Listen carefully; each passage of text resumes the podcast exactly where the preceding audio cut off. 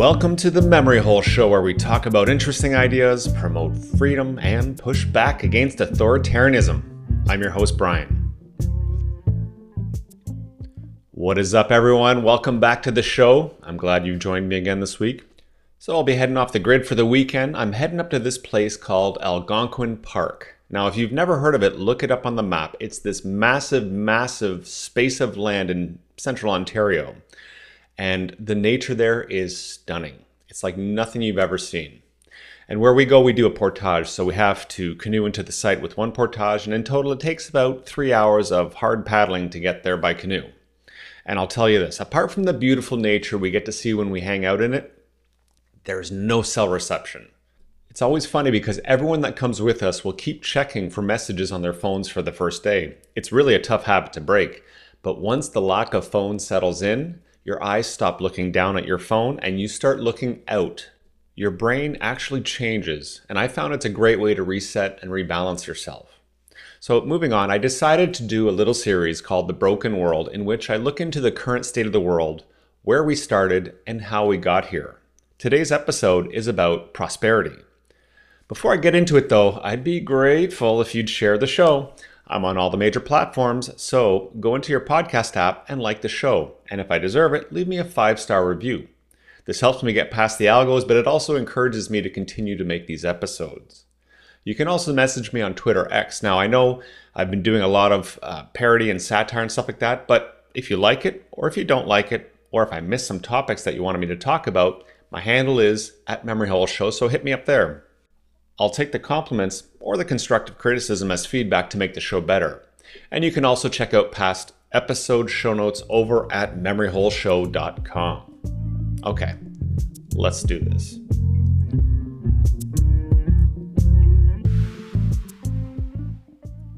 I've been thinking about the state of the world and why it appears to be breaking down, like an era that is coming to an end. But before you can look at why things are the way they are today, why we've had so much prosperity until recently, you really have to look at how things used to be. Prior to the Industrial Revolution in the mid 1700s, life was brutal. People didn't have electricity, the machines of today weren't yet invented, and you probably lived on a farm drudging out your days of harsh living conditions. It wasn't pretty. Due to the lack of things we take for granted today, back then, the limited options meant a shorter and less healthy life. With the Industrial Revolution, though, many things changed and changed for the better. Citizens would end up having access to electricity. With electricity, we got refrigeration, which helped lead to better health and better living conditions in general. The little guy today can live better than a king 500 years ago. But the Industrial Revolution not only benefited what people could do using machines powered by electricity, it gave economic power to the everyday person. But perhaps the two greatest outcomes of the Industrial Revolution were one, it liberated women from the daily grind of their traditional roles. With the advent of things like washing machines to health products like contraception, women were for the first time freed from many of the things that held them back. And the second thing during this transition is that even slavery became outdated and abolished. It's easy to see how so many great things came from this Industrial Revolution. But if you needed more evidence that the Industrial Revolution was a success, simply look at the global population. At the start of the 1700s, there were just over half a billion people. Fast forward to today, and thanks to the Industrial Revolution, there are now around 8 billion people with their minds living on this blue and green ball called Earth. But here's something interesting. One invention that didn't come from the Industrial Revolution but played a critical role in its success is the family unit. The role the family unit has played is something we don't really think about that often. But if you think about it, what does a family unit provide? For one thing, a family unit's size is manageable. It's not too big so you can see your contributions and weed out lazy behavior. The family unit will generally produce a kind of loyalty which can be leveraged to augment your abilities. If you need to do everything yourself, you can't really specialize and you have to be a jack of all trades. But when we have different and special skill sets that can be used by the family unit or even the extended family, life gets better. Another big benefit of the family is that it provides a structure for children. The structure sets boundaries of acceptable versus not acceptable behavior for kids. This then leads to kids being able to be kids without the stress of the unknown and scary world around them. As you can see, the family unit is one of the pillars of modern society. The question is, though, how is the family unit held together? Well, there's two things. The first is it's held together by strong men. What is a strong man? A man that can say no, a man that protects and provides for his family. He has pride in his achievements and his family, and he takes responsibility for his life and his family. He goes to work for his family. I think you get what I mean.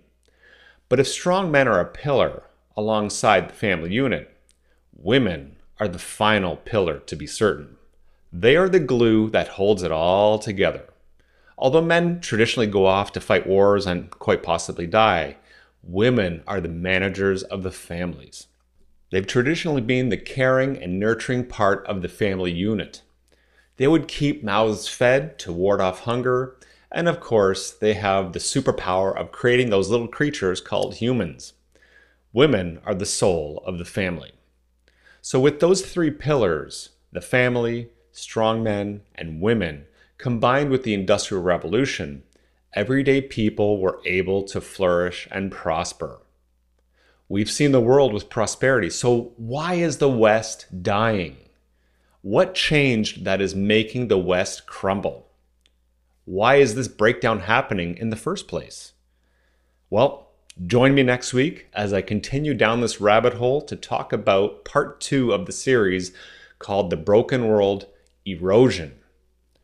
If you like this episode, share it, like it, comment on it.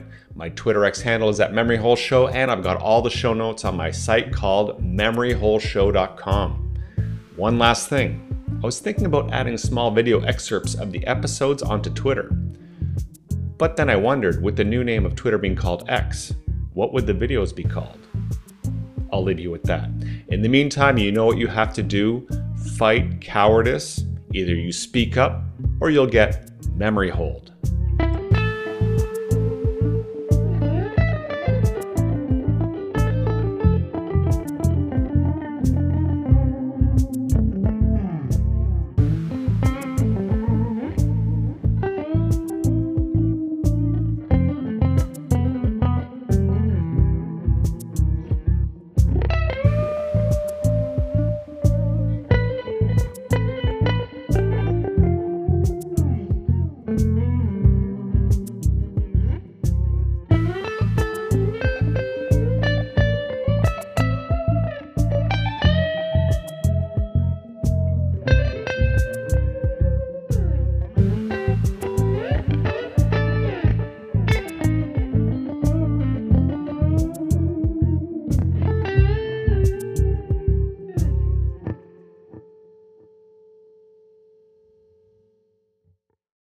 All content from the memoryholeshow.com and the Memory Hole Show podcast is for the purpose of entertainment and presented solely as opinion.